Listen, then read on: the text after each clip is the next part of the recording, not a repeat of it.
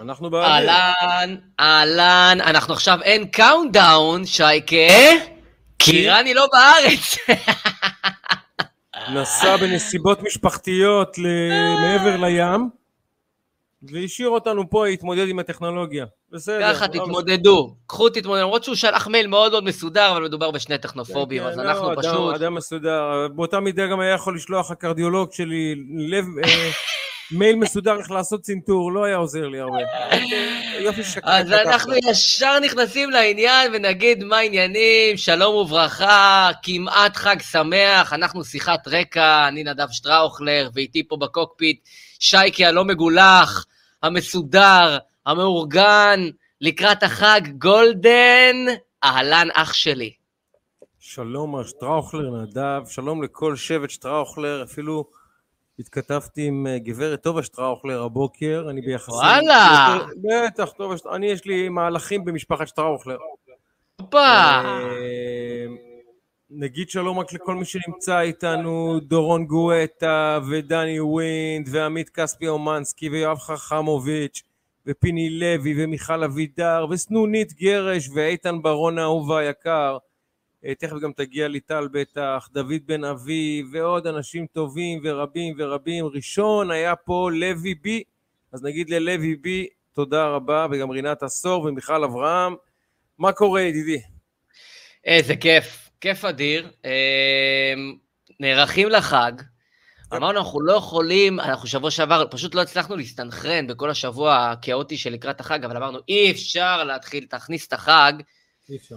לך בלי איזה פוד כמו שצריך, אה, בשביל הנשמה. לתת לאנשים משהו בבישולים, בניקיונות, אולי בפקקים, כולם נוסעים צפונה או דרום על המשפחה, אולי הפקקים, שיהיה להם איזה שעה, שעה וחצי להעביר את, ה... להעביר את הנסיעה, ולאלו בינינו שאינם אה, שומרים את, אה, על קדושת החג, אלא בדרכם חוגגים אותו, אפשר גם להאזין במהלך היומיים שלושה הקרובים, שיהיה לכם תוכן לאלה שרוצים כך. בו, כמובן. לגמרי כך, ו... שמע, אני אמרתי לך שבוע שעבר, אבל אני, גם השבוע זה, זה די מדהים. אה, כמו, באמת, כל אולפן שאני מגיע אה, וכל זה, מדברים איתי על הפוד. מטורף. יש, מטורף, יש, מטורף. יש, יש אוזניים שמאזינות, ועיניים שרואות, וידיים שמקליקות, וברוך השם. תשמע, אה, הנה ליטל, ליטל ביפת היקרה שלנו, גם ציפורה מייזן פה. איזה כיף, הנה הזדמנות לאחל לליטל, אה, ולכל מי שעוקב שנה טובה, עוד נאחל גם בסוף. אגב, ראית את התשדיר של נתניהו על הקטע הזה? מרגיש לי כללי מדי, אני רוצה לעשות את זה אישית. ראית את התשדיר הזה? לא, לא, לא, לא, נשאר לך כאן. פנטסטי, פנטסטי, פנטסטי. עבודה אה, נהדרת, כרגיל, תשמע, מה ששלו שלו, מה שנקרא, והצוות הזה... הצוות הזה יודע להפיק אה, סרטונים ברמה הכי גבוהה שיש, הוא עשה סרטון שנה טובה, אה, פנטסטי, ממש. תגיד, לפני פרק החולצות, אה, אגב, למי שמצטרף אלינו בפעם הראשונה, הנה טובה שטראוכלר האהובה, איתנו לייב, אני מעריך שהיא עכשיו עושה סידורים אחרונים לחג. אתם אצלה אגב? את בחג הקרוב?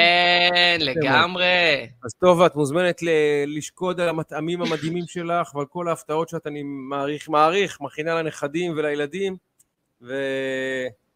ואנחנו נלווה אותך, אני מקווה, ברקע.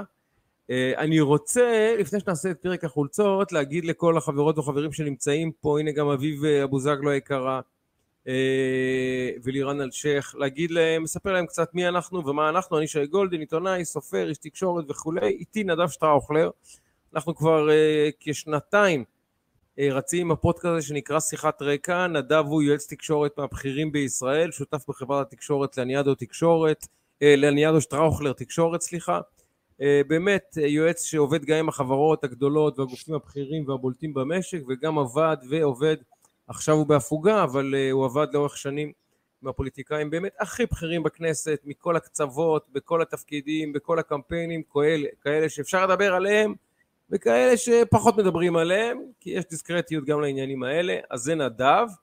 לפני שנתחיל לפרק החולצות, רציתי לעשות ככה איזה מבוא ולשאול אותך לעמדתך לגבי זימון עומר אצילי לנבחרת.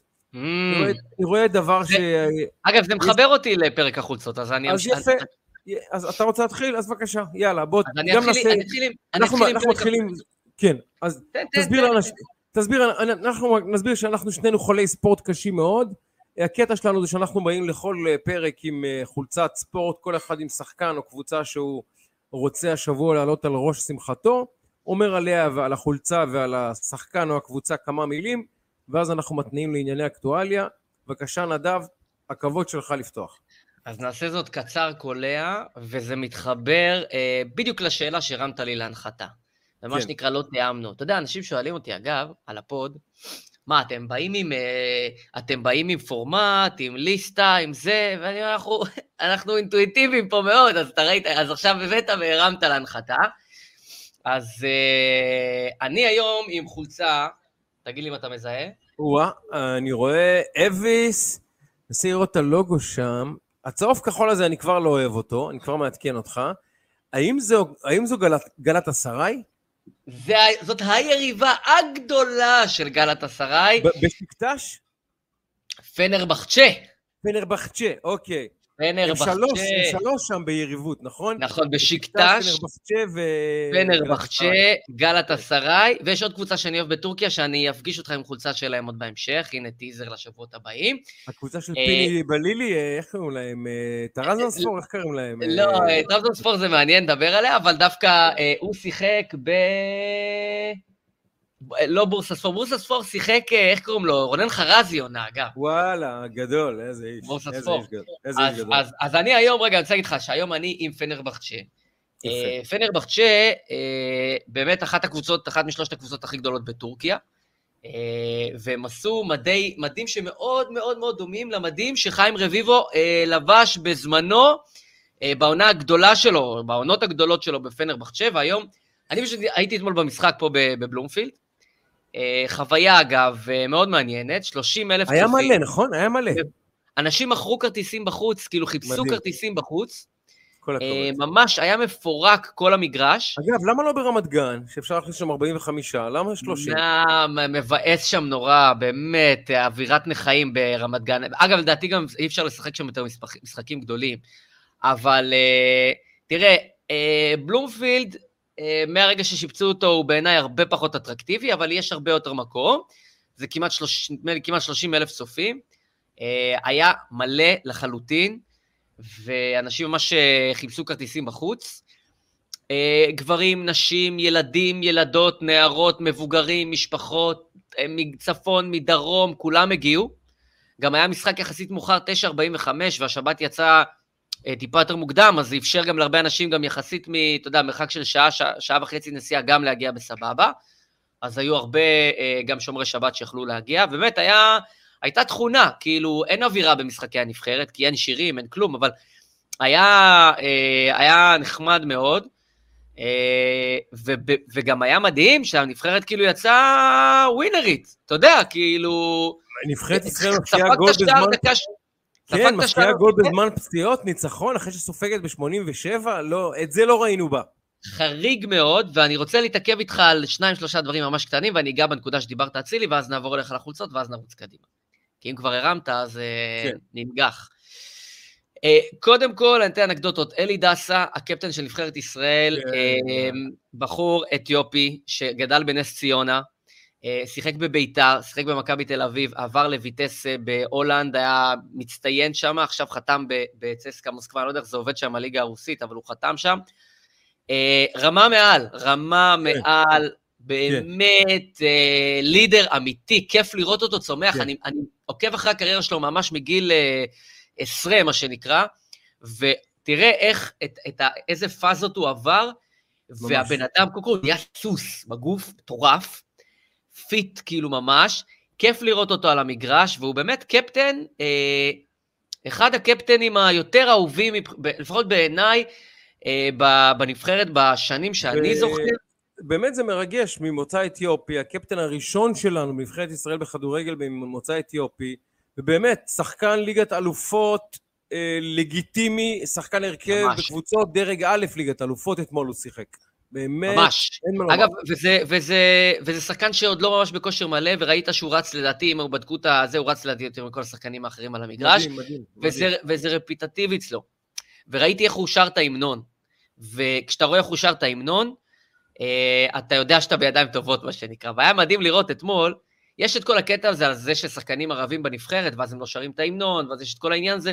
אתמול היו 11 שחקנים, מינוס uh, מיגל ויטור שהתאזרח, וכולם היו בדבקות על ההמנון, לא ברמת נבחרת איטליה, אבל, אבל ראית שיש שם משהו בתלכיד הזה. Uh, וזה היה מאוד יפה לראות. שתי אנקדוטות קטנות נוספות. שון וייסמן, uh, מעבר לזה שהוא אלוף ישראל בדחיקה, כאילו, זה מקצוע, אני נכנסתי לטוויטר של uh, ויאדוליד. אתה יודע mm. שהוא שם אה, בוויאדוליד בליגה הראשונה, הוא משחק בליגה הספרדית הראשונה, הוא השחקן הכי אהוב בקבוצה, בפער, אוקיי? ואתמול, אני רוצה להראות לך אם נצליח פה לראות במצלמה, רגע, תסתכל, תראה איזה יופי. אז זה אתמול, תסתכל, רגע. אנחנו רואים תמונה שלו במדי ויאדוליד, כנראה אחרי שער. לפני כן, שער, תסתכל. שמו פה, הופה, אני מנסה לייצר את זה, הופ. הם כותבים ככה, הם כותבים, אה, אולה, אה, אה, זה, דע דע לשון, וישראל נגד אלבניה, 8.45. שזה אה, כאילו עוד לפני המשחק, והיה לזה פה 719 לבבות וריטווטים ועניינים, אתה רואה כאילו אה, שממש מרימים לו. הוא משחק בנבחרת ישראל, זה העמוד הרשמי של ויאדוליד, ובוויאדוליד הם, אה, הם מפרגנים לו ומרימים לו, תסתכל מה זה, שחקן שלא בנבחרת ספרד, מה, כן? אה, אגב, דיברנו על פיני בלילי, זה אני או שהוא קצת מזכיר את פיני בלילי בסגנון, בנמרצות, בהתאבדות על כל כדור, כן. ב... לא רואה בעיניים, נכנס בקירות, פצוע, בריא, לא משנה מה, אבל, אבל, אבל מוכשר הרבה. עם כל הכבוד, אהבה והערכה לבלילי. יש לו יותר כדורגל מבלילי, אבל אבל חלוץ כזה שבאמת הוא דינמו ולא אכפת לו, הוא לא רואה בעיניים אף אחד וכל הזמן מחפש את הכדור, כל הזמן מחפש את הכדור ואת השער, כל הזמן. מוכן להפתיע. ממש, וגם יש לו חוש, כן. חוש רחבה, ואז קודם כל, אז כיף לי שהוא קבע שער וחגג כמו תמיד, ככה עם שמע ישראל, מרגש. ולגבי אצילי, תראה, זה דבר מדהים, כי אצילי זה... אני לא ציפיתי לשריקות בוז כאלה, אני חייב להגיד לך, ממש בוז אה, לא 100 איש, אלף איש, היו 30 אלף איש במגרש, בטח 5,000 איש שרקו לו בוז, זה היה ממש משמעותי, כאילו זה לא היה קומץ. עכשיו תראה, אני חושב, זה קצת מורכב, אוקיי? אני חושב שיש הבדל אה, בעיניי בין אה, אצילי אה, לבין מונס דבור. מונס דבור בעיניי, תראה, אצילי, אני יצאתי נגד העניין הזה לכתחילה, כתבתי גם נגד הדבר הזה, בעיניי היו שם דברים נוראים, נבדק, ולא ראוי, וכל העניינים האלה, יצא מהאירוע הפלילי, האירוע הפלילי מאחוריו, וזו שאלה של מוסר וכולי, מה, מה כן, מה לא. מונס דבור שרקו לו בוז, לדעתי אגב הרבה יותר חזק, אה, אפילו כמעט קצה לקצה הייתי אומר. פה הדבר המדהים היה שמצד אחד שרקו בוז למונס, לעומר אצילי, ואז בסוף המשחק אה, סיימו את המשחק עם אה, מי שמאמין לא מפחד של אייל גולן, וכולם אה, מחאו כפיים. אז מצד אחד מוחאים כפיים אייל גולן, מצד שני, שרקו בוז לעומר אצילי, לא יודע, ביזאר, אני לא יודע מה להגיד לך, זה שמה, אירוע חריג. אני אגיד לך ככה. אגב, ואני אגיד לך עוד שני דברים קטנים על אצילי. כן. אחד, ספגנו את השער אחרי, ממש אחרי שריקות הבוז, ואף אחד לא שם לב, אבל השער בדקה ה-93 הגיע כן, כן, הוא התחיל, הוא התחיל. מחטיפת כדור שלו. הוא התחיל, אין ספק. כן. אני אגיד לך ככה, נבחרת זה סמל, נבחרת זה דגל המדינה, נבחרת זה כמו צה"ל, נבחרת זה כמו, מבחינתי זה שירות המדינה. ולא רק שירות המדינה, זה גם שירות המדינה ייצוגי. כל העולם מסתכל עליך ואתה לובש את המדים של הכחול לבן. מה שעושה יעקב שחר במכבי חיפה זה עניינו הפרטי, שיעשה מה שהוא רוצה. לא מעניין אותי את מי הוא מעלה ולא מעלה, אלא אם כן יש איזה קודים של מנהלת הליגה, כל עוד uh, זה מוסכם על המנהלת שהכל בסדר, שיעשה יעקב שחר מה שהוא רוצה, זה מועדון של, באמת מועדון שלו. נבחרת ישראל מצד זאת, מצד שני, היא מייצגת את כלל הציבור בישראל. גם גברים, גם נשים, אבל גם ערכים, גם עקרונות, גם נראות, גם דברים שאנחנו רוצים לראות על עצמנו כישראלים. זה לא קבוצת כדורגל שלובשת כחול לבן. זו נבחרת הלאומית של ישראל. ולכן אני אומר, היה צריך את מונס דבור לא להזמין כי אם להשעות לשנתיים בשל אמירתו. והיה צריך גם את עומר אצילי לא להזמין, כי אם להשעות לשנתיים בשל התנהגותו. אני לא מאמין שיש עונש לכל החיים לאף אחד, לא מאמין בענישה לכל החיים. אפילו עונש, אפילו אה, מאסר עולם בכלא הוא לא לכל החיים.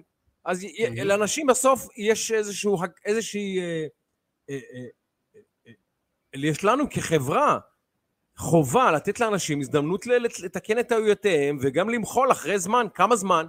אין ספק שאצילי לפי הדברים שאני קראתי, אה, ברמה המוסרית אה, מקומו כרגע לא בנבחרת ישראל.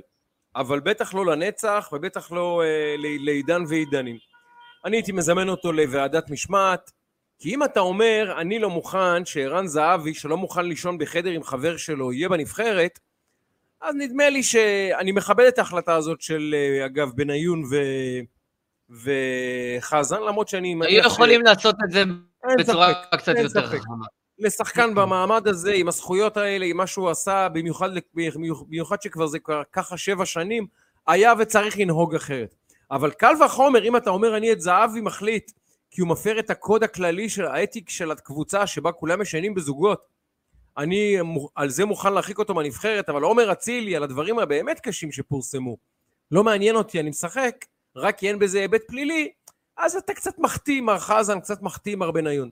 אז תשעה את אצילי לשנה, לשנתיים, או לפחות תתייחס לזה ותגיד, אנחנו אה, אה, רואים בדבר הזה בחומרה רבה מאוד, ואנחנו חושבים שלא מן הראוי שבשנתיים הקרובות אצילי ילבש את הכחול לבן.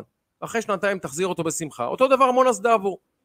אבל אני מרגיש שהנבחרת, גם אם מונס דאבור ירתה לעצמה ברגל והביאה את עצמה למצב הזה, וגם אם עומר אצילי ירתה לעצמה ברגל, הביאה את עצמה למצב הזה, ואני חושב על הרבה מאוד נשים, אוהדות כדורגל, אה, שצופות בנבחרת ישראל ואומרות למה אצילי שמה? זה פוגע בי. אני מסוגל להבין אישה שאומרת את זה, בהחלט מסוגל להבין. ולכן אני חושב שהיה נכון שנתיים להגיד לו, אדוני, שב בבית שנתיים, יש לך מכבי חיפה על הראש, יש לך ליגת האלופות, הכל בסדר, תלמד את, הל... את הלקח, אבל לא רק אתה, גם כל השחקנים האחרים שיש להם רעיונות כאלה, שידעו שזה המחיר. אתה מסכן את הקריירה הבינלאומית שלך, ואתה אה, אה, על ה, באמת על הכוונת פה מבחינה ערכית. אני מקווה ש... אה, אני רק, אני... רק רוצה כן. לסיים את הפרק הזה בנקודה אחת, נעבור אליך לחולצה ונרוץ. אה, מי שכבש את השער הראשון זה שון וייסמן, שאמרנו משחק בוויאדוליד, אה, וסיים עם שמע ישראל, הוא כובש כל שער זה, ומי שכבש את השער השני, שאגב, לדעתי יש לפחות אלבני אחד שלא חזר לאלבניה אתמול בלילה, נראה לי אחרי הטעות הקשה הזאת של הגול, סוף סוף זה לטובתנו. יואו, אה, איזה, באמת, האמת, אני חושב עליו מסכן. וואו, וואו, וואו. הוא לא חזר לא- לאלבניה עליי. לא, זה היה, זה היה משחק כאילו גם ככה, הזדמנות אחרונה כזה לאלבניה, זה לא... זה כמובן נורא בגלל טעות כזאת להפסיד משחק, אבל זה לא באמת עלה להם. גם אם היו מנצ... גם אם היו... אה, זה היה נגמר בתיקו, סיכוייהם לעלות לשלב הבא הם... אה, בעצם בכל מקרה סיכוייהם לעלות לשלב הבא. כן. אה, אם היה תיקו הם היו אה, אה, אפס. נכון. אז עדיין, לא נעים. אני רוצה להגיד לך רק, ש, רק, כן. ש, רק לסגור את הפינה, שזה וייסמן, ואת השער השני כבש טייבה ריבו. Hmm. ש... אני מודה לעוונותיי ששמעתי את שמו אתמול בפעם השנייה בחיי בלבד. תקשיב, אתה יודע איפה הוא משחק? אתה יודע איפה הוא משחק היום? איפה הוא משחק? בוולסברגר באוסטריה, איפה איפה שווייסמן שיחק, הוא היום עם, חמ... הוא עם 15 שערים uh, בשנה וחצי. די. Uh, והוא אמר ככה, הוא הקדיש את השער לאימא שלו שהלכה לעולמה אחרי התמודדות עם מחלה קשה. והוא אמר אחרי הגול ככה, אני לא זוכר כלום מהרגע שכבשתי, זה היה חלום. לא שמעתי או ראיתי משהו, זה היה אני, בורא עולם ואימא שלי, זיכרונה לברכה, שהופיע ברגע, ברגע, ברגע הזה. הגול מוקדש לה ולאבא שלי שתמיד היה איתי. איזה בחור מרגש. זה צמרמורת.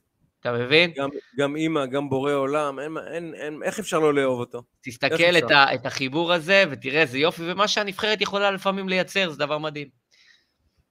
אין מה לומר. טוב, אני אעשה את זה בקצרה. Uh, אני לובש חולצה של שחקן פוטבול מסן דייגו צ'ארג'רס שנקרא ג'סטין הרברט. הוא באמת אחד השמות הגדולים בפוטבול האמריקאי היום, בחור צעיר. לפני שנה, הוא נבחר לפני שלוש שנים בלבד בליגה. לליגה. אה, לוס אנג'לס צ'ארג'רס, לא סן דייגו, זה השם הקודם שלהם. בכל מקרה, אספר לך סיפור אה, ממש מגניב. אה, הוא נבחר לפני שלוש שנים, פתח את העונה על הספסל, חמש דקות לפני פתיחת המשחק השני, אומר לו המאמן, חביטוש, תתחמם, אתה עולה. חמש דקות לפני תחילת המשחק. מה אתה יודע, קרה? אתה לא, אתה לא מתאמן כל השבוע, אתה לא מתאמן עם ההרכב הראשון, אתה, אתה, אתה רוקי, אתה לא יודע מי נגד מי. אז uh, השחקן שהיה אמור לפתוח, אה, קוראים לו טיירו טיילר, הוא קווטרבק, נפצע במשחק הקודם בצלעות, וסדק את הצלעות. חמש דקות לפני המשחק, רופא הקבוצה ניסה להזריק לו זריקה לשיכוך כאבים, הזריק לו אותה, והזריקה אה, נקבע, לו, נקבע לו את הריאה. כתוצאה מכך, אה, אה, אותו אה, ג'סטין הרברט עלה לשחק, כי השחקן ההוא, נוקבע, נוקבע לו הריאה באמצעות זריקה. פסט פורוורד שנתיים ללפני שבוע. לפני שבוע משחק פוטבול. ג'סטין הרברט, מה קורה לו? סודק את הצלע. היום יש משחק. לפני המשחק הוא עומד לקבל זריקה לשיכוך כאבים בדיוק באותה נקודה שבה השחקן ההוא קיבל, שעד היום לא חזר לשחק אגב בגלל אותה, אותו ניקוב ריאה. עכשיו תשאל את עצמך, מי הרופא? אותו דוקטור רופא. אוסנובסקי. אותו רופא שהזריק להוא, לטיירו טיילר, עומד להזריק היום, בעוד חמש שעות, שבע שעות, לג'סטין הרברט את הזריקה באותה נקודה. אז כולנו מחזיקים אצבעות. ש... תקשיב, זה שחקן שבגלל הפציעה ההיא של ההוא ככה עשה לעצמו קריירה, ועכשיו הוא עומד בפני אותו רופא, אותה זריקה, אותה נקודה בגוף. באמת, אמרת אה, בורא עולם, שישמור עליו בורא עולם הערב, באמת. יפה, שיהיה לראש- שנהיה- לראש ולא לריאה במקרה הזה. לא, תקשיב, אותו רופא שחיסל את הקריירה של ההוא, אוי ואבוי, גם עליך עכשיו באותה נקודה, לא נעים. טוב, כן, אני רוצה כן, יפה. אני רוצה להגיד לך ככה, נדב שטראוכלר. תן לי את זה. פתחתי את כל אתרי האינטרנט הבוקר, אני בבוקר מתעורר, עובר על uh, כמה אתרים הכרחיים, לראות מי נגד מי בעולם, uh, בארץ ובעולם, uh, בכל האתרים בישראל, רעיונות מקיפים, uh, ענקיים, uh, uh, חגיגיים, עם uh, ראש ממשלת המעבר יאיר לפיד. עכשיו, שמע נא, ביום חמישי לפיד היה באו"ם, מ-4 בצהריים עד uh, חצות, כל התקשורת על זה. לפיד באו"ם, לפיד באו"ם, לפיד באו"ם, אגב, לפיד באו"ם, לפיד כשנתניהו נאם, דחו לו את הנאום בדיליי של 20 דקות. על תעמולת בחירות. כמובן. לפיד באו"ם, לפיד באו"ם, לפיד באו"ם, כולם משדרים, אחרי זה חוגגים, אחרי זה מדברים, אחרי זה כותבים מאמרים. ביום שישי, מאמרי פרשנות מדהימים. כמובן שביום שישי מסתמן, מתחתן גם יואבי. יואבי מהטור, הבן, רק טוב, בריאות, מזל טוב. מעומק הלב, בלי גרם ציניות, מפרגנים. מעומק הלב, שמחה ובריאות והצלחה למשפחה וליואבי ולבת זוגו ולכל השמחים. באירוע מופיע רמי קליינשטיין וכל החבורה, ויאיר נמצא עוד בניו יורק, ושר בזום, אה, שתהיה, ש... לא זוכר, משהו שר בזום. מה, רגע, לא, יאיר הגיע לחתונה. הגיע ארצה? לא משנה, הגיע ארצה. כן. שר עם, עם רמי, אה, אה, תישאר שעיר לנצח של בוב דילן. אז יש לנו אה, יום חמישי חגיגות לפיד באו"ם, יום שישי חגיגות לפיד מחתן את הילד, ומאמרים מהללים על הנאום הנפלא, הנשגב, האוטופיה, לא יאמן, אחד מהנאומים הגדולים שניסו אי פעם בתולדות אה, אה, מועצת הביטחון של האו"ם, לא רק של, של ראש ממשלה ישראלי, בכלל. מאז המצאת המילה, מאז שאדוני פתח את הפה ויאמר את המילה הראשונה, לא היה כמעט כנאום הזה. באמת, אחד אה, אירוע יוצא דופן. היום, רכבת של רעיונות עם ראש ממשלה, כאשר איש לא מתייחס לעובדה באריזה של הדבר הזה, במה שנקרא הפריימינג, שהאיש הזה, הוא תסלח לי, הוא בסך הכל בסאבלט על התפקיד, שהוא לא קיבל שום החלטה מיוחדת, הוא לא מסוגל לקבל שום החלטה מיוחדת, שהוא בא לפה והוא כרגע באמת פשוט נמצא פה לתקופה של מספר חודשים, חוגגים את זה כאילו שהוא יושב פה עכשיו חמש שנים אחורה, חמש שנים קדימה, ואני אומר לך נדב, השואו של הפרסום שהוא קיבל, החיובי, או בכלל הפרסום, בשלושה ימים האחרונים, אגב קמפיינים של בחירות, אני לא מגזים, אני אומר שהוא עשרות מיליוני שקלים. השווי מדיה, אפשר למדוד כמה שווה מדיה, כמה שווה דקה בפריים טיים ערוץ 2, בודקים כמה עולה פרסומת, כמה עולה עמוד בידיעות אחרונות, אנחנו יודעים כי יש לזה מחיר. אז השווי של המדיה שהוא קיבל בשלושה ימים האחרונים, נדב, זה עשרות מיליוני שקלים. עשרות מיליוני שקלים ומדיה חיובית אה, עד מגוחכת בשלושה ימים האחרונים. ואני אומר לך, נדב, אנחנו מדברים על המקפצה, מדברים על המגדל של עזריאלי, הם עברו למסוק, נדב. הם מהמסוק עושים את זה עלינו כבר. באמת. עושים את זה עלינו מהמסוק. שלושה ימים של חגיגה סכרינית של לפיד הנפלא, מנהיג עולמי, שגם מחתן את הילד ושר בחתונה שלו, והיום רעיון, רעיונות נפלאים. עם, עם, בכל אתרי התקשורת ובכל הערוצים. נדב, אה, באמת, עושים מאיתנו צחוק. עושים מאיתנו צחוק. פשוט עושים מאיתנו צחוק, ואני אסיים את הטענה הזאת רק במילה אחת. בוא נזכיר רק לכולם שגם נפתלי בנט כל שלושה ימים עשה רעיון מיוחד. כל שלושה ימים! רעיון מיוחד לכל כלי התקשורת. אנחנו זוכרים איך זה נגמר. אני מעריך שגם לפיד, ואם מסתכלים על הסקרים, כל השבוע הזה, ארדואן ואו"ם וזה, לא השפיע עליו בסקרים לטובה, למעשה אפילו קצת לליכוד התחזק. אז אה, זה אומנם מרתיח, אבל בעיניי ההשפעה של זה לא באמת מהותית ומשמעותית. זהו.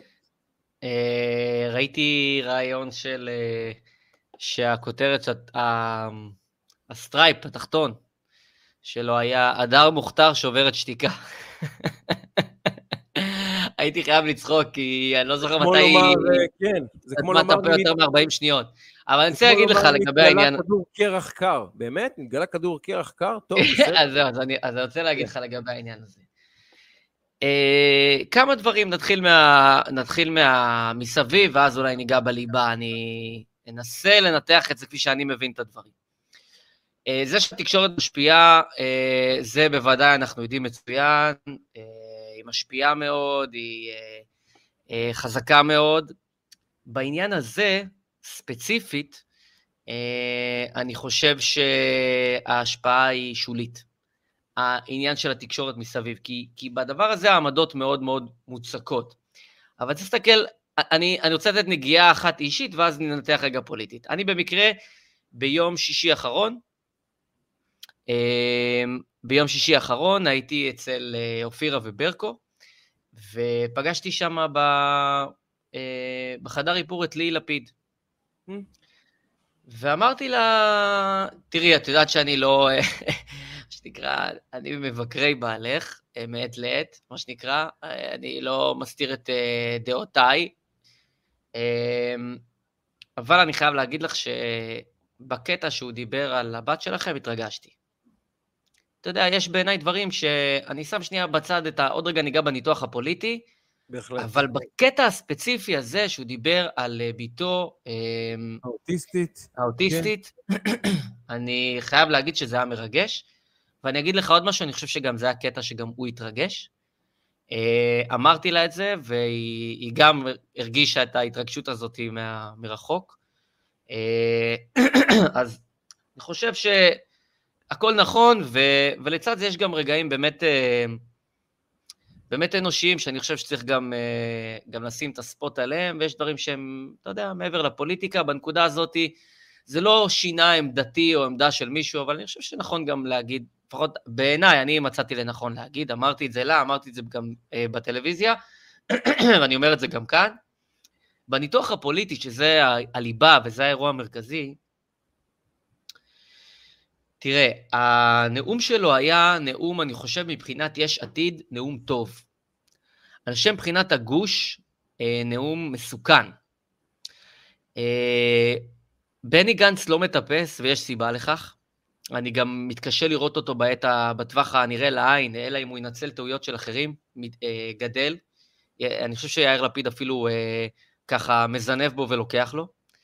אה, כשאנחנו מסתכלים על מרץ ומפלגת העבודה, הן מפלגות שנושקות לאחוז החסימה בכל סקר, ארבעה, חמישה, ארבעה.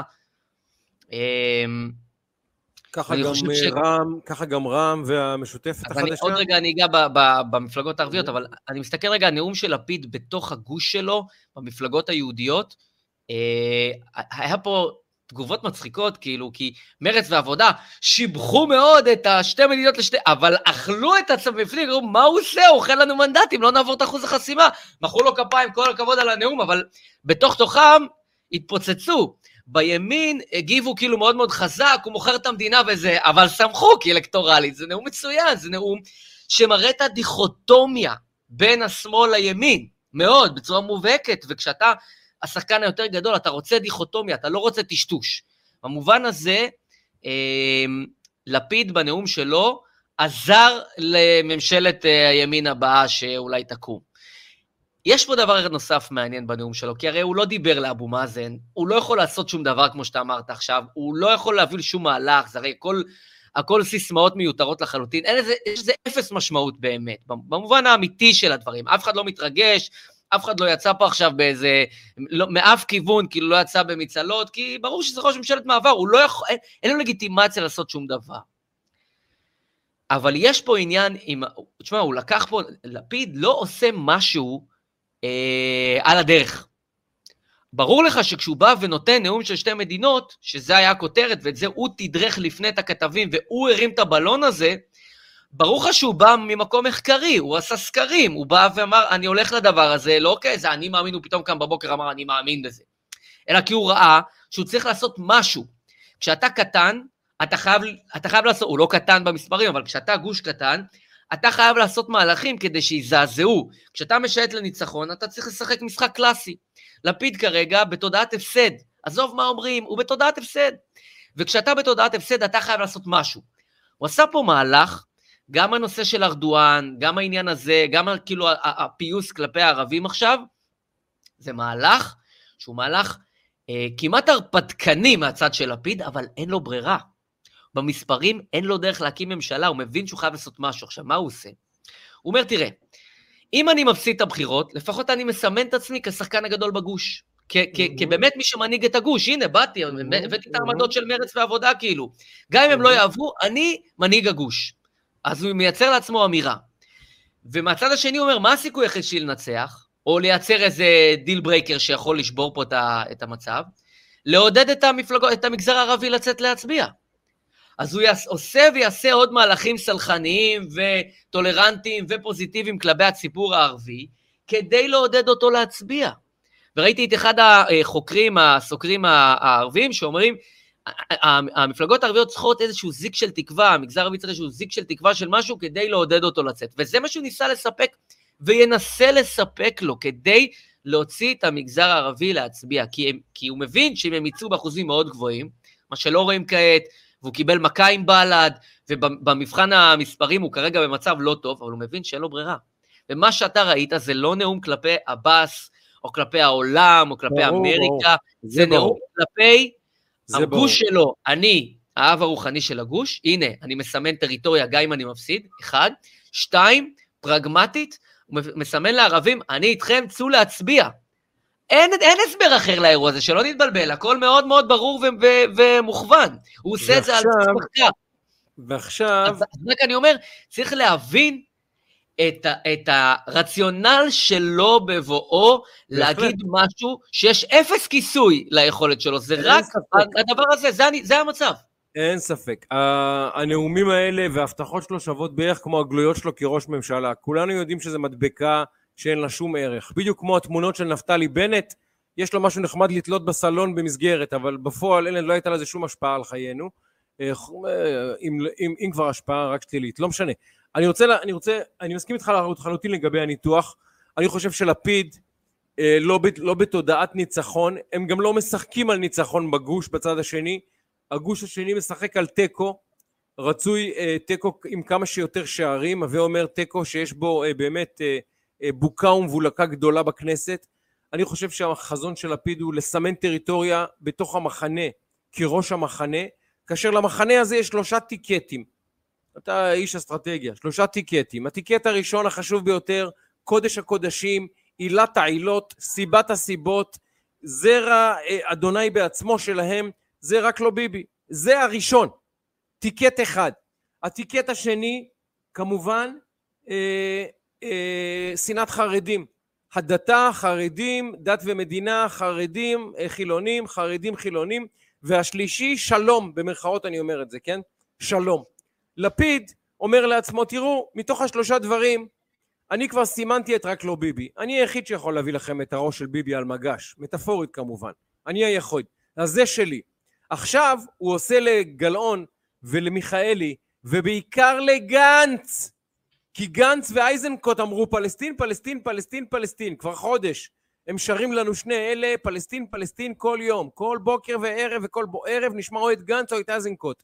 פלסטין משא ומתן, פלסטין משא ומתן. פתאום בא לפיד ואומר לגנץ, רגע, ראש המחנה ברשותכם יביא גם את גירוש נתניהו וגם את פלסטין. והוא הולך לגנץ על הראש, על הדרך הוא גם דורס לזהבה ולמיכאלי עוד כמה אה, אה, קולות, אבל אה, אני, אני רוצה לשאול אותך את השאלה הבאה. אני באמת מאמין שהם הולכים על תיקו, מתוך תקווה שניכנס לבחירות 6 ו-7, והסבלנות של הציבור תפקע, הסבלנות של הליכוד יפקע, ובסופו של דבר המטרת האב של הכל, בוא נזכור, נזכיר לתמיד, לכולם, לסלק את נתניהו. ביום שנתניהו מחוץ למערכת הפוליטית, עושים פריש מיש על הכל, מתחילים את הספירה של כל המדינה מחדש בכלל. כל האירוע מתחיל, אחרת. אני רוצה לשאול אותך לגבי הרציונל של לפיד. כאסטרטג בחירות, א', האם אתה מעריך, מסכים עם הערכה שלי שהם הולכים, שהם מכוונים לתיקו ולשש ולשבע כדי לראות את לפיד בראש ממשלת מעבר נוספת ונוספת, אולי אפילו שנה, וב', מה, מה הפילוסופיה אה, הפוליטית מאחורי מהלך כזה, מתוך תקווה שמה יקרה? שביבי יפרוש באמת? שאדלשטיין וברקת יצרו גוש חוסם בתוך הליכוד? שיהיו כמה עריקים? מה, מה המהלך? כי אין ספק שלפיד והחבורה לא משחקים על ניצחון. לפיד עכשיו עושה כאן קניבליזציה בתוך המחנה. זה מה שעשה הנאום שלו ביום חמישי, קניבליזציה בתוך המחנה.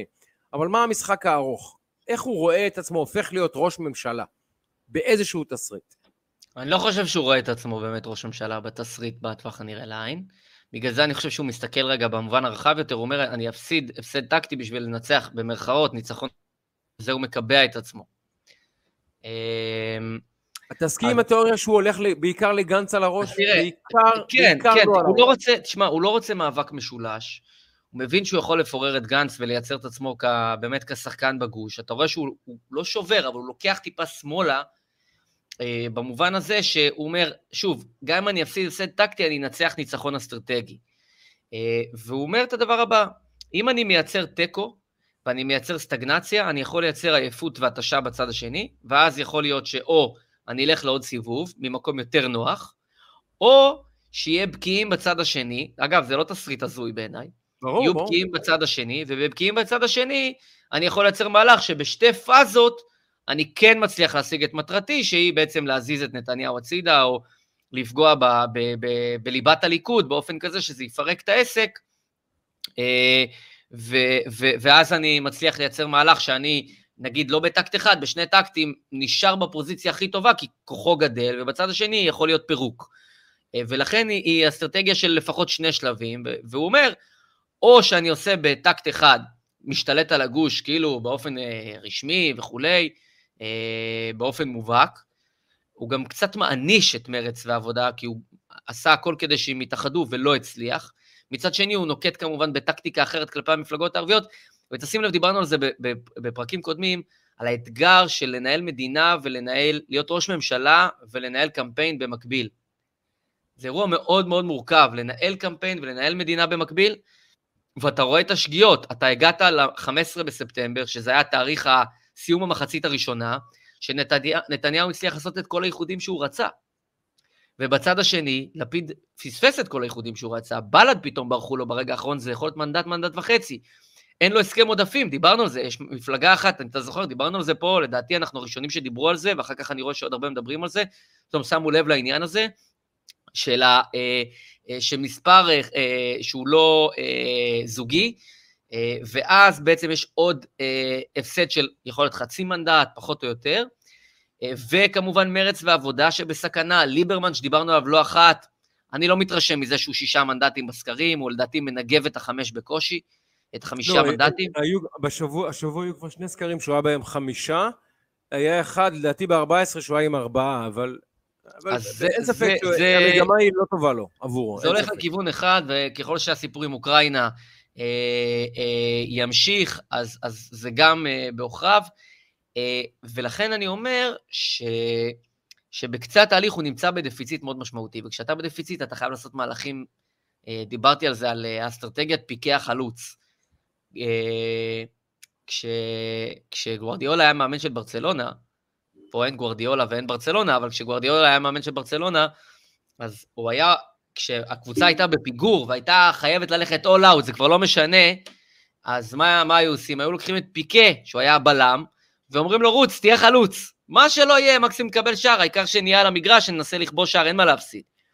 אז אתה רואה את המפלגות הקטנות, יותר ויותר אנחנו נראה אותן באסטרטגיית פיקי החלוץ, לעשות בלאגן, העיקר להיות על המגרש. אתה רואה את איילת שקד, ששוברת בצורה מאוד מאוד חזקה, אתה, אתה רואה את מרץ בקמפיין, שהוא מלא שנאה והוא יקצין עוד יותר כדי להיות על המגרש, כדי לנסות לייצר בידול. מפלגת העבודה, שכאילו, מה הבידול שלה? אין לה כלום. מה, שרת תחבורה? היא בבעיה קשה מאוד, זה ילך ויקצין, היא גם תצטרך להקצין עמדות, ואתה רואה את יאיר לפיד.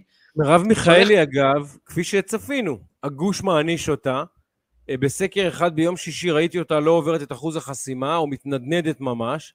הגוש uh, מעניש אותה. אגב, אם תשאל אותי, אנחנו מרחק כמה ימים מקמפיין על, uh, על הראש של גנץ, שגם מיכאלי, גם זהבה וגם לפיד, כל אחד בתורו, יגידו, גנץ הולך לשבת עם נתניהו. קול לגנץ הוא קול לנתניהו. אין לי ספק אבל התחיל, אתה צודק, אתה צודק, וילכו ליאיר לפיד. זה קניבליזציה של הגוש, ברור, אנחנו מבינים את זה. אבל הם עכשיו הולכים על הראש של גנץ, והם יגידו, גנץ הולך למכור לכם את הקולות שלו ולשבת עם נתניהו, הוא כבר עשה לכם את זה פעם אחת. לפיד, אני בטוח שהקמפיינים האלה כבר מוכנים אחרי, אחרי החגים. בטוח. חד משמעית, חד משמעית. ולכן, ולכן אני אומר, אתה, זה אסטרטגיית פיקי החלוץ. כולם משתוללים וזורקים את כל השחקנים קדימה. רגע, אבל אז, ממלכ... אבל אז הם ממלכדים את גנץ. בואו נסתכל תמונה גדולה. אני מניח שקמפיין כזה ילך, גנץ הולך ל- ל- לשבת עם נתניהו. ממלכדים את גנץ, שיאלץ לצאת בהצהרות חד משמעיות, לא יושב עם נתניהו בשום תסריט ושום עולם, גם אם תהיה מלחמה גרעינית עם איראן, אנחנו לא נשב בממשלה הזאת, כן? אני משוכנע שהוא יצא בהצהרות. אגב, זה כבר היה, היינו שם, הוא אמר את זה. אבל עכשיו, אתה יודע, זה ממלכד אותו, כי שנינו יודעים שבני גנץ הוא כרגע סוג של פרי אייג'נט, הוא מציג את עצמו בגוש ההוא, אבל הוא יישב בגדול איפה שהוא רוצה לשבת. הוא לא יכול לשבת ארבע שנים באופוזיציה. לא. אין לו לא. מה לעשות ארבע שנים לא. באופוזיציה. לא. ומה אייזנקוט הגיע, לפ... אייזנקוט נכנס לפוליטיקה בשביל לשבת באופוזיציה? הם משחקים כדי לשבת בקואליציה. ברור. ולכן די ברור שגנץ ואייזנקוט לפחות, גדעון סער באותה שנייה התנתק מהם כמובן, אבל הארבעה חמישה מנדטים של גנץ הולכים כנראה, כנראה, לממשלה שהם יקראו ממשלת אחדות, ממשלת וואטאבר, לא יודע מה. לדעתי זה המהלך של גנץ. אה, אתה מסכים איתי, נכון? אני אגיד לך, גנץ בבעיה. אה, דיברנו על זה בעבר, הם ירו את התותחים מוקדם מדי. נכון. אה, החיבור עם גדעון סער הייתה שקיעה. אני חושב שהחיבור הזה היה טוב מאוד לגדעון סער, כי הוא כבר, אתה יודע, הוא, הוא משייט. מבחינת גדעון סער... אגב, גדעון סער, תאר לך גדעון סער רץ לבד. לא עושה את האיחוד עם זה. מישהו חושב שהוא עובר את אחוז החסימה? לכן אני אומר, מישהו חושב שהוא מביא ארבעה מנדטים? לכן אמרתי שזה דיל מעולה. נתן לו חצי מפלגה לאדם שיש לו נגיד שני אחוז, זה לא יאמן איזה... איזה דיל, דיל, דיל חלומי. פוליטית. דיל חלומי מבחינת uh, גדעון סער, uh, ומבחינת uh, גנץ, הוא עשה את המהלכים מוקדם מדי. ותשים לב מי השחקנים שירו את, ה, את הכלים מוקדם, ותשים לב מי השחקנים שעוד מחכים. הקמפיין האמיתי יתחיל אחרי, דיברנו על זה, אחרי החגים. אנחנו עכשיו מתחילים סשן של ראש השנה, ואז שבת, ואז יום כיפור, ואז שבת, ואז סוכות, ואז שבת, ואז שמחת תורה. אנחנו לא נזכור מה היה עכשיו. לא נזכור. לכן הקמפיינים באמת יתחילו אחרי סוכות, אחרי שמחת תורה. אז, אז לכן אני אומר שהוא ירה מוקדם מדי. מצד שני, יש לו עוד זמן, ואתה יודע מה? שני אנשים שאני לא מספיד בפוליטיקה הישראלית, וזה שיעור, ואני למדתי אותו, אחד זה נתניהו, לעולם אני לא מספיד את נתניהו. ושתיים זה בני גנץ, תקשיב, זה נראה, כל פעם זה נראה בלתי הגיוני, והוא עושה משהו מאוד חריג ו- ו- ויוצא מזה. לכן אני אומר, כל, כל הנתונים מראים שבני גנץ בבעיה קשה מאוד. לצד זה, אני למדתי לא להספיד אותו. הבן אדם נהיה רמטכ"ל משום מקום, הבן אדם נהיה כאילו משום מקום צמח והמציא את עצמו, אז, ואגב, הוא זוכה להמון המון אהבה, אבל זה לא אהבה שבהכרח תתבטא בהצבעה בקלפי. אה, אני חושב שהוא, אני חושב שהוא בבעיה, ויאיר לפיד עושה all out. יאיר לפיד באסטרטגיית all out אומר, אני רוצה להיות מפלגה גדולה, ותשים לב, בבחירות הקודמות הוא אמר, אה, הוא לקח צעד אחורה, אמר, תצביעו למרץ, תצביעו לעבודה, הלך לקראתם, ומבחינתו הייתה פה כפיות טובה, בעיקר של מפלגת העבודה, אה, והוא לא סומך על בני גנץ, ואנחנו יודעים שבינו לבין לפיד, גנץ ולפיד זה אירוע הרבה יותר חמוד מבין, חמור מבין נתניהו וגנץ ונתניהו ולפיד, זה ביניהם. אה, ברמה האישית, ולכן אה, יאיר לפיד משחק פה משחק מאוד מסוכן ברמה הפוליטית. בוא נראה, זה יהיה מסקרן. תסביר לי את הרציונל של איילת שקד. אני באמת מנסה להיכנס לראש שלה. היא קודם כל אישה סופר אינטליגנטית, סופר מוכשרת, אה, שהיה לה... שלפני שנה וחצי היינו אומרים כולנו, שנתיים בעצם, לפני שהיא חברה לבנט למהלך המטורף הזה, לפני שנתיים היינו אומרים, כן, סביר שיום אחד האישה הזאת תהיה ראש ממשלה. לשם, לשם הלך המסלול קריירה שלה, הפוליטי. והנה עכשיו, במשך שלושה שבועות היא תחת כל מיקרופון, ליבי בימין, חזרתי לימין, אני בימין, תסלחו לי, חזרתי בימין, חזרתי בימין. מצד שני, מסרבת להתייצב בערוץ 14. מסרבת לומר דברים ברורים כמו אני אשב רק בממשלה של המחנה הלאומי, לא מעניין אותי בדין. תסביר לי, אה, היא באמת מנסה, אה, אתה יודע, לאכול את העוגה ולהשאיר אותה שלמה, אבל איזה עוגה היא מדמיינת שהיא אוכלת, ואיזה עוגה היא מדמיינת שהיא אה, שומרת שלמה, כי אני לא מבין את המהלך שלה, לא מבין את ההתנהלות שלה. ודרך אגב, גם רואים בסקרים שגם הציבור לא מבין מה היא רוצה ממנו. שוב, אני אומר, אני מנתח את זה נטו פוליטית ואסטרטגית. מה שהיא עושה בעשרה ימים האחרונים, הייתה צריכה לעשות לפני חודש וחצי. היא לא הייתה צריכה להתחבר עם, אה, אה, עם אה, יועז הנדל ועם האוזר. מרגע שהיא עשתה את זה, היא הייתה צריכה ליזום מהלכים, במקום זה היא הובלה במקום להוביל. מה שהיא עושה עכשיו ושוברת לימין, הייתה צריכה לעשות לפני חמישה ושישה שבועות. אה, יכול להיות שאז הייתה לה איזושהי תקנה, למרות שזה נראה מוזר לחלק מהאנשים. אה, כן יש לה קהל, כן יש אנשים שאוהבים אותה. אה, בין, בין בצלאל ובן גביר לבין נתניהו והליכוד, יש שם עוד גאפ של כמה מנדטים של אנשים שהם מתלבטים. היא יכולה הייתה להגיע לליבם, אני חושב שהיא עשתה פשוט את המהלכים שלה האלה השבירה ימינה וכל העניין הזה מאוחר מדי. אה, אני חושב שזה... אבל נדב, היא לא שוברת, תקשיב, אני מתעקש על ללכת עם, ללכת עם ולהרגיש בלי. היא לא, לא שוברת באמת ימינה. היא ממשיכה לשבת, הרי היא הייתה יכולה בשקט לומר, אחרי נאום לפיד, אה, אני לא יכולה לשבת בממשלה שבה מדברים על פתרון שתי המדינות. אבל מה יעזור לה להתפטר? לא, לא, משנה. לא יעזור לה. משהו, תעשי משהו סמלי, משהו. את אומרת, אני... אני ליבי בימין ואני ממשיכה לשבת עם מנסור עבאס בממשלה.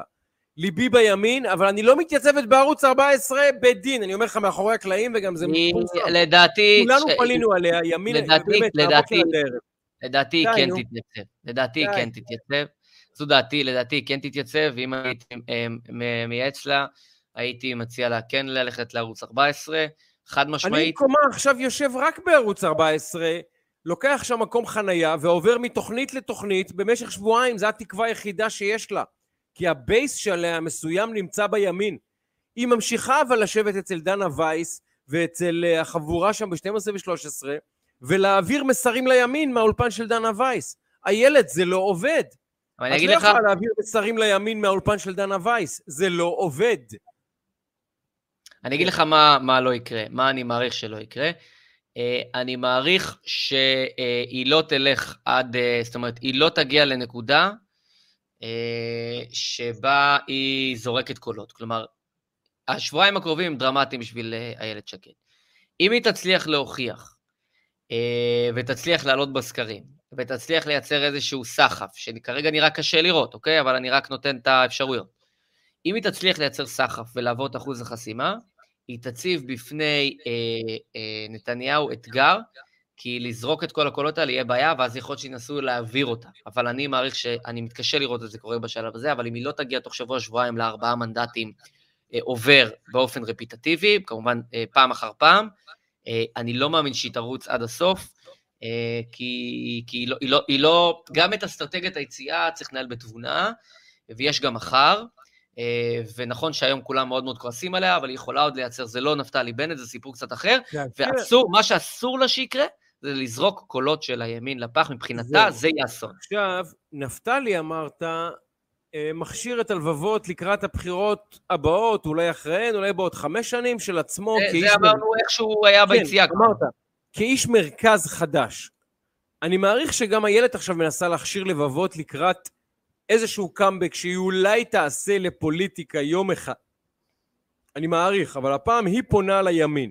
אגב, את תגובתך לדרך המאוד מאוד מאוד לא יפה, מאוד לא חברית, על גבול המכוערת, שהסתיים הקשר הפוליטי בין בנט לשקד. אין ספק שלא ראינו את זה ככה קורה, אה, אבל הקשר הזה שהיה באמת אחת הבריתות הפוליטיות היותר חזקות שהיו פה הרבה שנים, הסתיים לנו מול העיניים בחצי שנה האחרונה בצורה מאוד לא יפה. Uh, בצער אני אומר, תסתכל איך בנט מסיים קשרים. Uh, בנט נכון. ולפיד, האחים וזה, תראה איך הוא מדבר עליו עכשיו. בנט, ו, בנט ואיילת, אתה יודע, היא התנתקה ממנו כאילו והוא יצא עליה ב, בצורה משמעותית. לא, הוא תקע... בנט בימין, בנט בימין. הוא תקע לה סכין פוליטי בגב, כשפירק את הממשלה, כשהיא הייתה במרוקו, לא התייעץ איתה, פשוט הרים טלפון לומר לה, בעוד שעתיים אני מודיע לעיתונאים שאין ממשלה.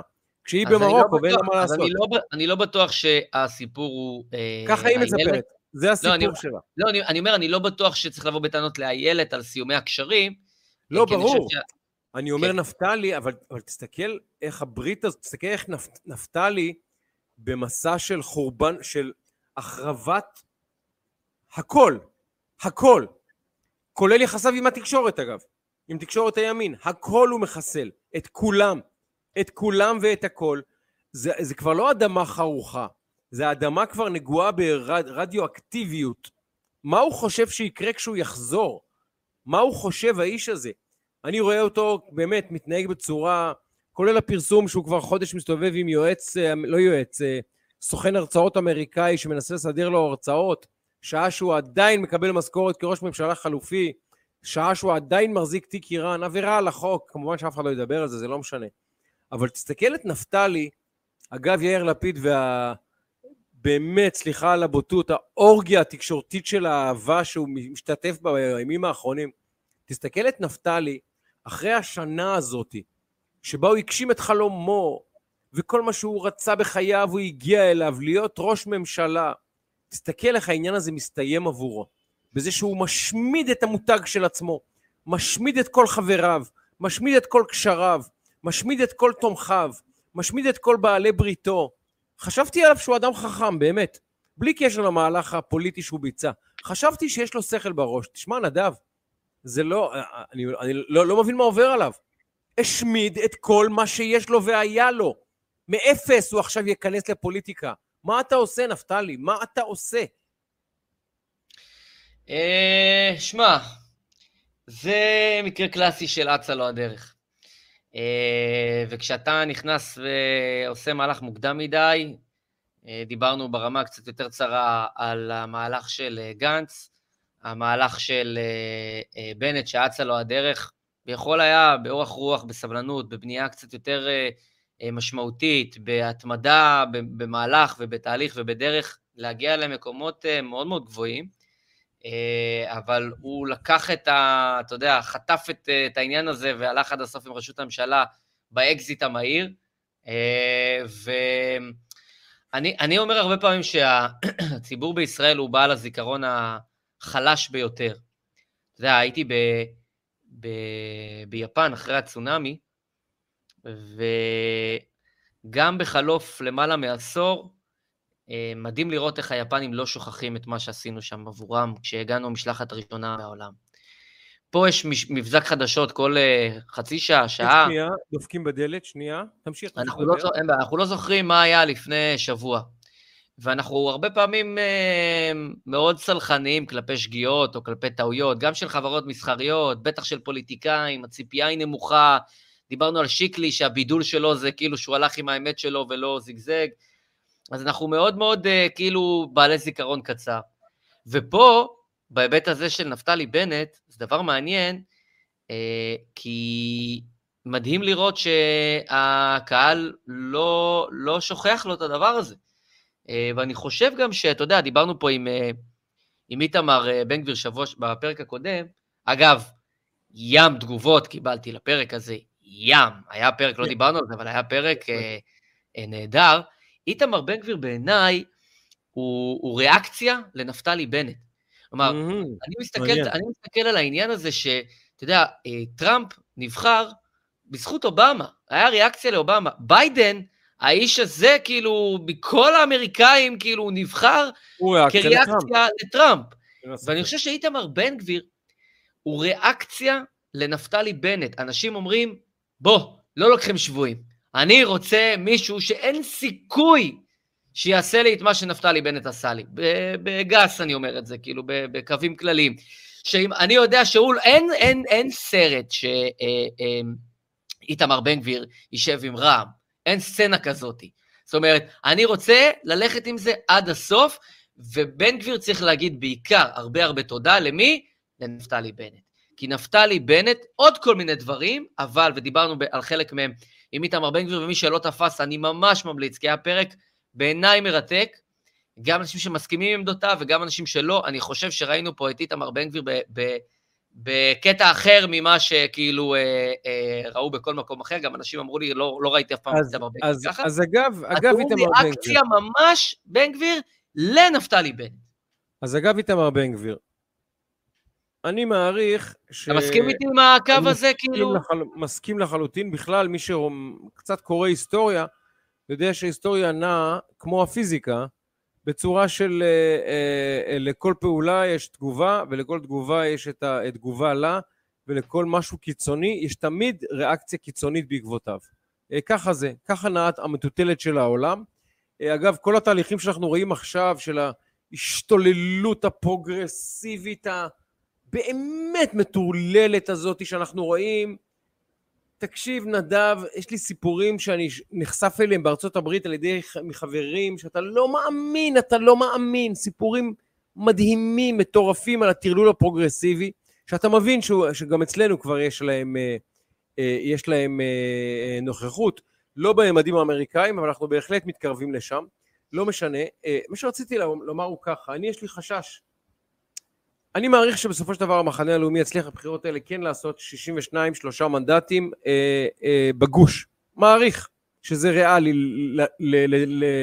להעריך הערכה כזאתי, ואז יתחיל איזושהי נשורת, גנצים ואולי אה, אולי פליטי גדעון סער שמבינים שדרכם הפוליטית מסתיימת אם הם לא חוברים לממשלה הזאת, וכן הלאה וכן הלאה.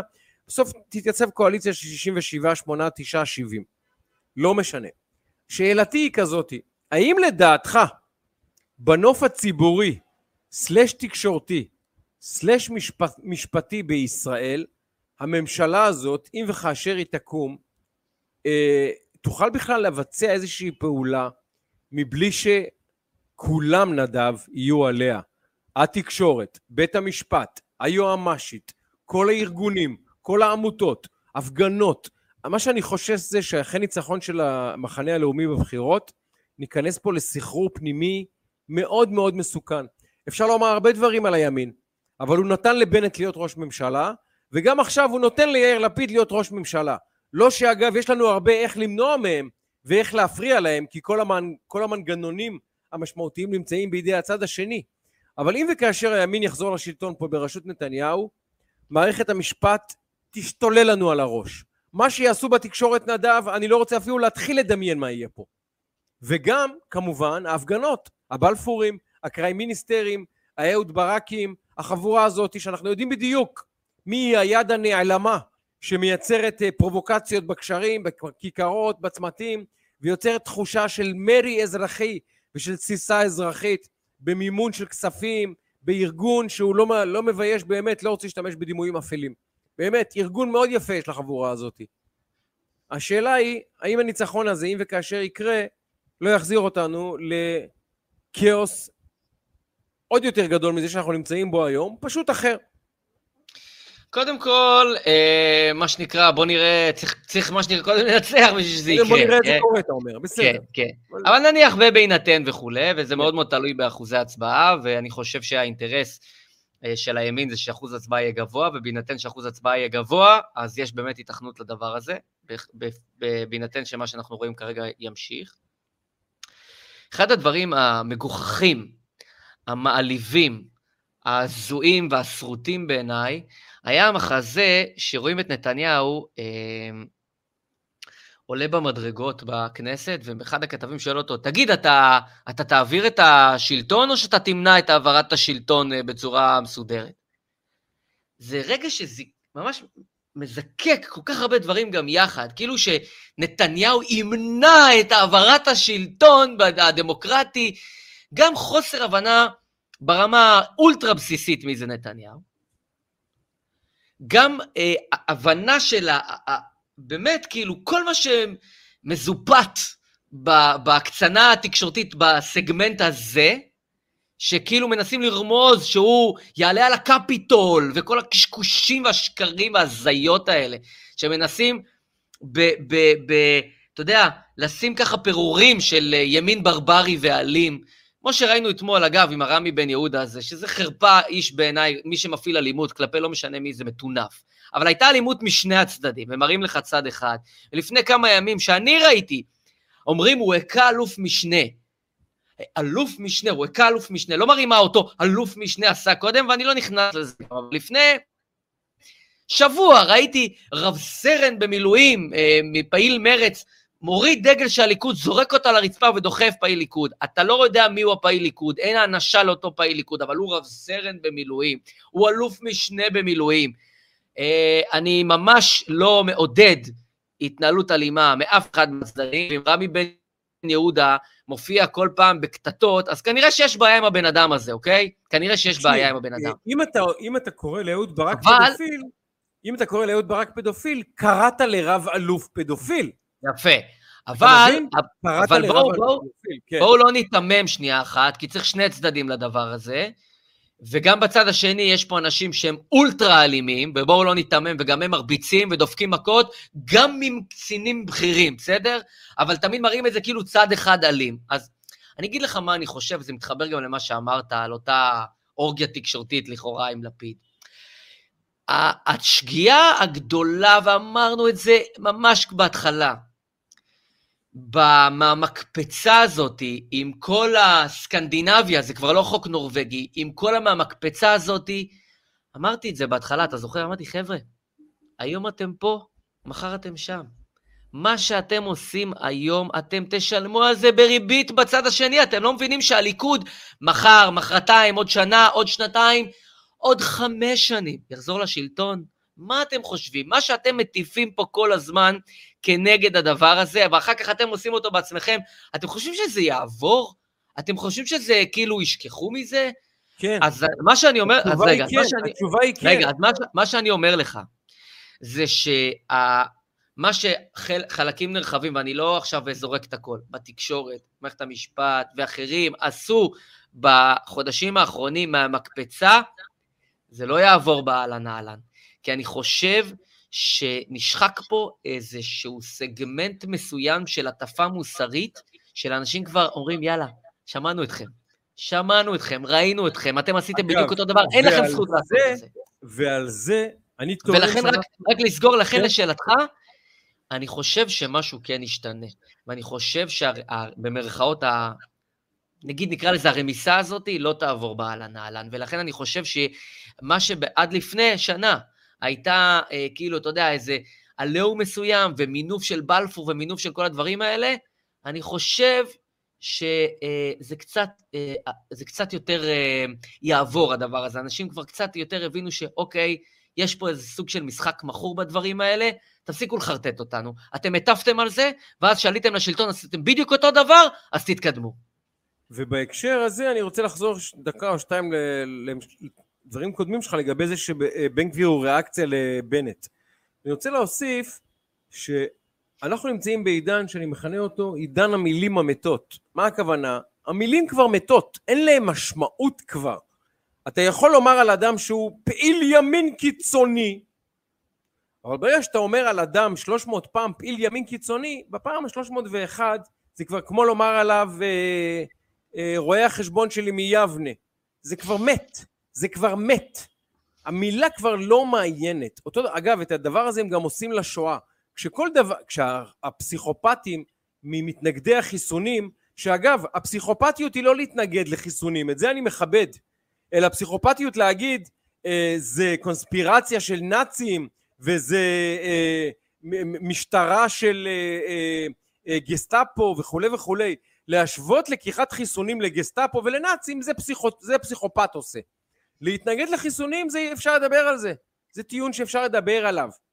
אבל להשוות את זה לנאצים או הצגת תו ירוק בקניונים, להשוות את זה למשטרה הנאצית, מה אתה עושה? אתה הופך את המילה נאצי ואת הדימוי נאצי למת. אז לכן כשאנחנו מדברים על הנרמול של בן גביר, מי שנרמל את בן גביר הרבה יותר מאשר הימין, הוא בכלל השמאל. הם מנרמלים אותו. דיברנו על זה, יאיר לפיד, יאיר אה, לפיד שעשה, אמרתי, כל פעם אתה רוצה להרים, אם אתה רוצה להשתכר בקיץ, כל פעם שיאיר לפיד אומר, בן גביר תרים צ'ייסר, אתה גומר את האירוע שיכור. בדיוק. אז הם כבר חודשיים אומרים לנו, ממשלת בן גביר, ואנחנו אחרי חודשיים אומרים כולם, אגב, גם, גם במרכז אומרים, אוקיי אז, אוקיי אז, כי אתה לא יכול להשתמש במשל קיצוני פעם אחר פעם אחר פעם אחר פעם ולקוות שהאפקטיביות וההפחדה של הדימוי אה, תהיה, אה, אה, אה, תהיה ממושכת. עכשיו מה שאני חייב לומר לגנותם של הרבה מחברינו בשמאל שחלקם הם אנשים אינטליגנטים ואנשים חכמים אני חייב להודות שהם עושים דברים שאני לא לא מצליח להבין באמת לא מצליח להבין כי נגיד ההתאבססות על בן גביר באמת שאתה רואה שהיא בונה את בן גביר, ואתה רואה גם שהיא לא מחזקת אותך. היא לא חיזקה את זהבה, היא לא חיזקה את לפיד, היא לא חיזקה אף אחד. אתה ממשיך עם בן גביר, בן גביר, בן גביר ובן גביר, ואז אתה הופך את זה לחוקי נירנברג, ורכבות ובן גביר, ובן גביר והנאצים, אתה הולך, אבל זה כבר לא עובד. אני מנסה להבין את האנשים האלה, באמת. אחי, זה לא עובד.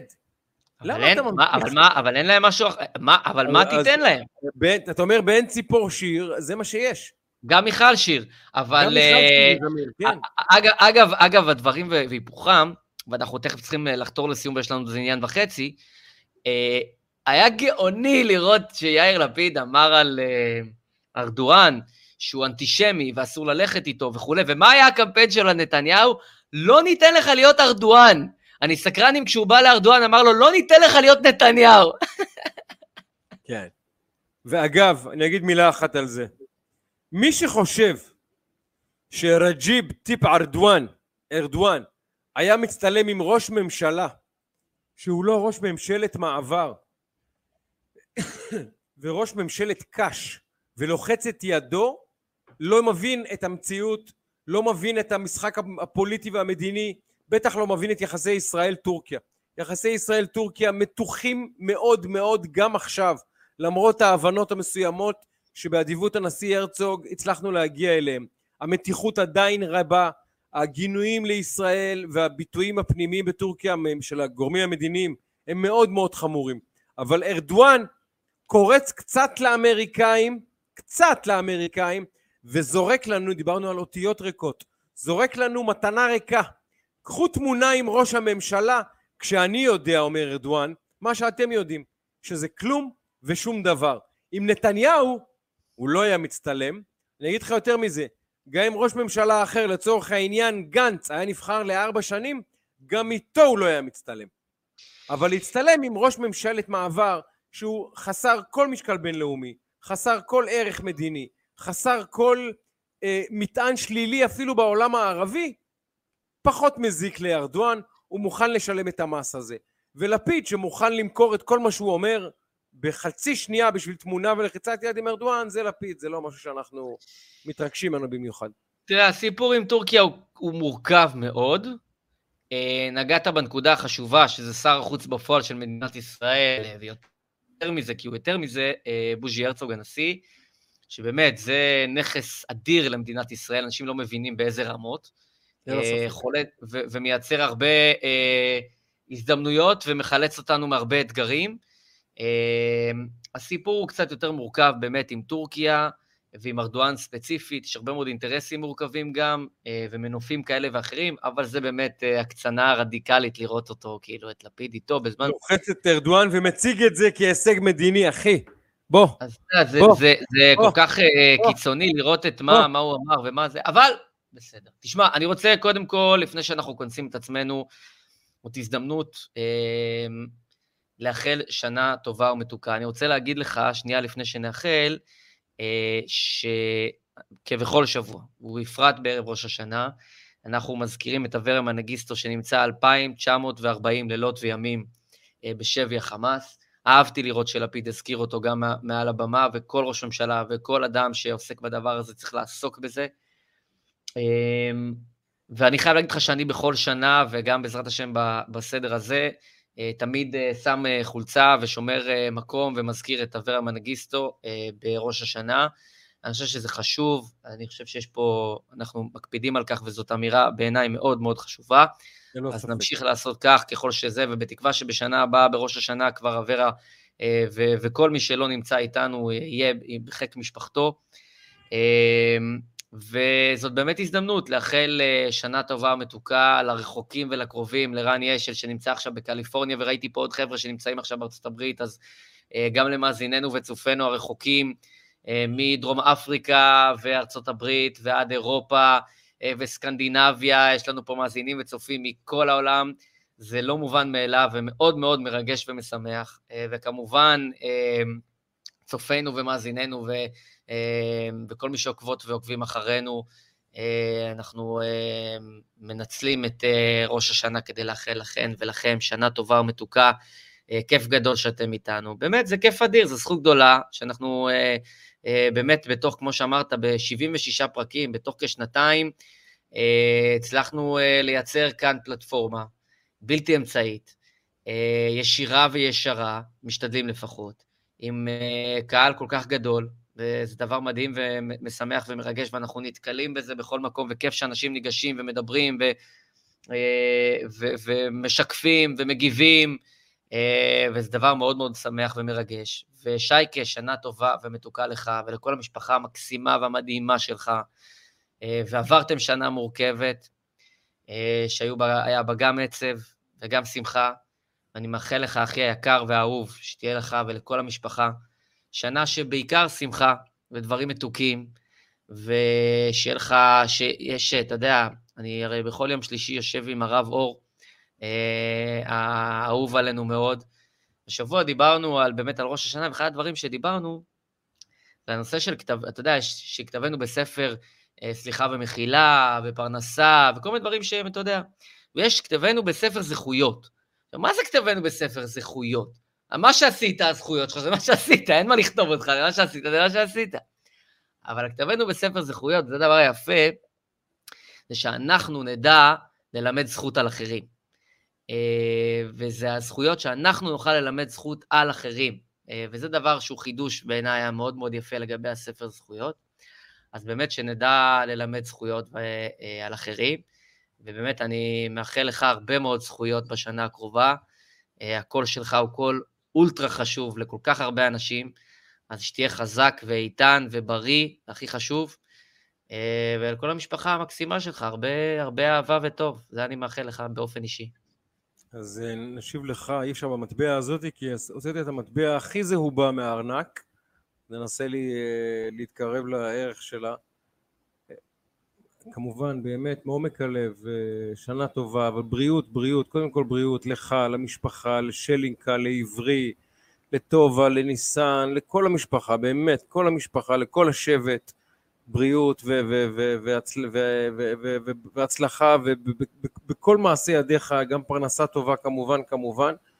ותקשיב, נדבי, אתה ואני, כל אחד מהמקום שלו, לקח על עצמו, אה, לקח על עצמו משימה, לא רוצה לומר שליחות, שליחות אתה אה, עוד עלולים לחשוב שאתה סופח לעצמך דברים וקשרים שאין לך לספוח, אין לו לאדם שלא רצוי שהאדם יספח לעצמו. אז נגיד, לקחנו על עצמנו משימה, כל אחד ממקומו הקטן, גם באמצעות הפודקאסט הזה, אני יודע גם דברים שאתה עושה מאחורי הקלעים, אה, ושתמשיך בעזרת השם באמת לנסות לקרב לבבות, ולהביא באמת שיח מכבד ואוהב ושיח שיש בו גם את האור גם ברגעים הכי חשוכים. הנה היום אה, אמרת מילים יפות על לפיד ועל המחווה שהוא עשה לבת שלו ולמשפחתו ואני דעתי על לפיד ודעתך לפיד לדעתי ידועות לכולם. אבל זה שהצלחת מתוך התבן הזה למוץ את המוץ הזה ולשים עליו נקודה זה מעיד גם כן איזה אדם אתה.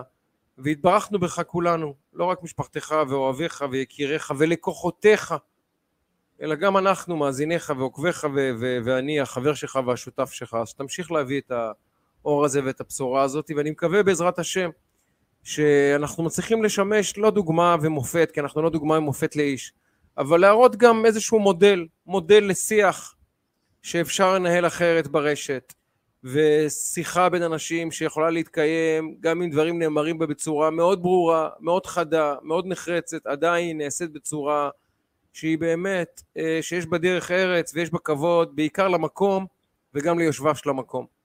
אז אנחנו ממשיכים בדרך הזאת וננסה להמשיך בה גם בשנה הבאה וגם בעזרת השם בשנים אחרות והבאות.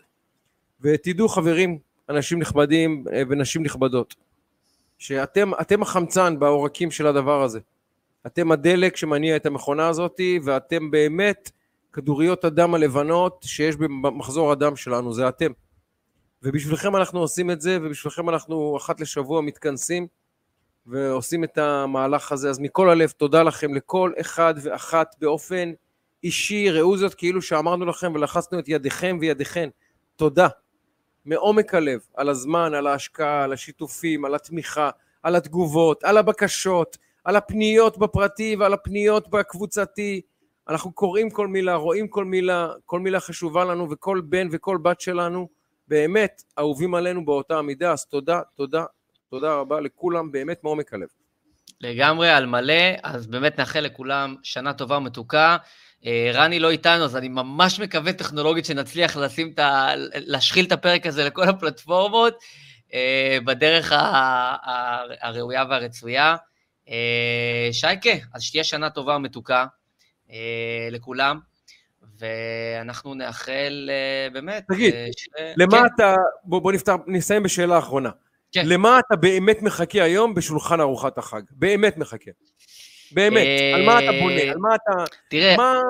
האוכל של אמא שלי בחג זה... האוכל של אמא שלי בחג זה כיף אדיר.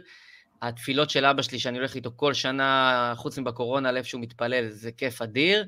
אבל הכי כיף זה הביחד. אה, ניסן חסר לי בשולחן החג, כי הוא בגרמניה, והוא יגיע רק בשלב יותר מאוחר, אז הוא חסר לי אה, אה, ניסן ונסטסיה והילדים חסרים לנו בחג. חוץ מזה אנחנו בהרכב אה, מלא, אז בעיקר לביחד. תשמע, זה הכי כיף. ועדיין, אני אאתגר אותך קולינרית, כי אימא עכשיו כנראה על הסירים ועל התנורים ועל מרק עם קני דלח. מרק עם קני דלח. מרק, כן, קני דלח בראש השנה, יפה. חייב, מרק עם הקני דלח, חייב, חייב. אני נורא נורא... מה איתך? למה אתה מחכה? מה... נורא נורא... לא, אני גפילטי פיש, תקשיב, אני באמת... והייתי נשוי למרוקאית 20 שנה, וסבתא שולה, חמותי, שתהיה בריאה, כפרה עליה, באמת אישה שידעה מה עושים במטבח, אבל קנה אין מה לעשות, גפילטה פיש טוב, עם חזרת של סבא בן ציון, שכבר לא איתנו לצערי, אבא של אמא שלי, הייתה, תקשיב, אחינו האהובים המזרחים, אני הרי חצי מזרחי בעצמי, אבל אחינו המזרחים ניכסו לעצמם את החריף, נכון? חביבי, אנחנו הונגרים, מה זה חריף? אצלנו בלי חריף זה לא התחלנו.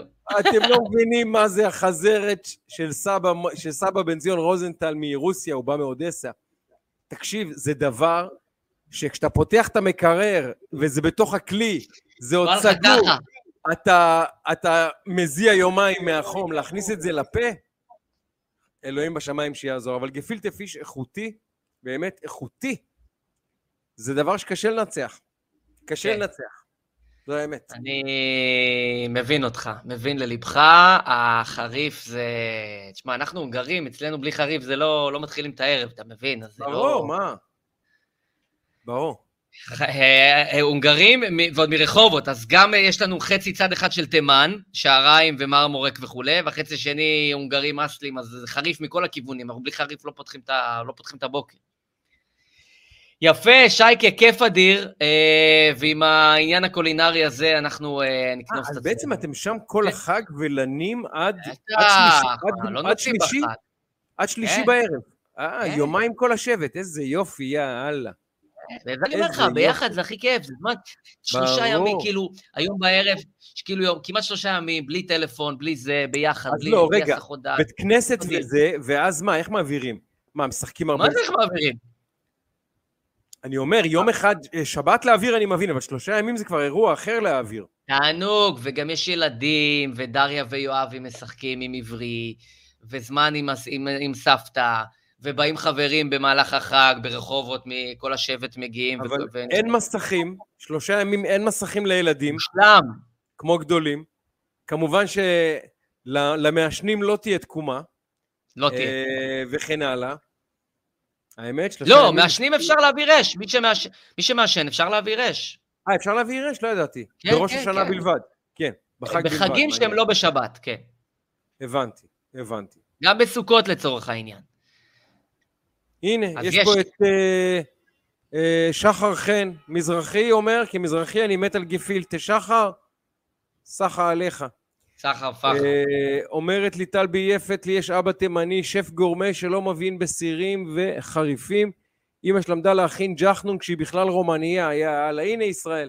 הנה, שבט אחים. שבט אבא אחים. תימני לא יודע להכין חריף, ואמא אה, רומניה למדה ג'חנון. כל הכבוד. זה כל הסיפור. עם ישראל זה חי. חברות, יפה, חברים. צ'קי, אז אנחנו מאוד השתדלנו להקליט היום, כי אני יודע שיש הרבה אנשים נוסעים, פקקים, בישולים, עניינים, אז אני מקווה שתתפסו אותנו לפני החג, או בכל דרך אחרת בהמשך ובימים הקרובים. אה, אז נאחל שנה טובה לכולם. אה, ושייקה, אנחנו אה, שיחת רקע, פרק מספר 76. אז שבוע הבא. אנחנו מכניסים 70. לכם עז, כי זה פרק 77. עין זין. עין זין זה עז, שבוע הבא פרק עז. רק אומר, פרק או מיוחד. עז. ויהיה- או פרק אז. מיוחד. יהיה פרק מיוחד.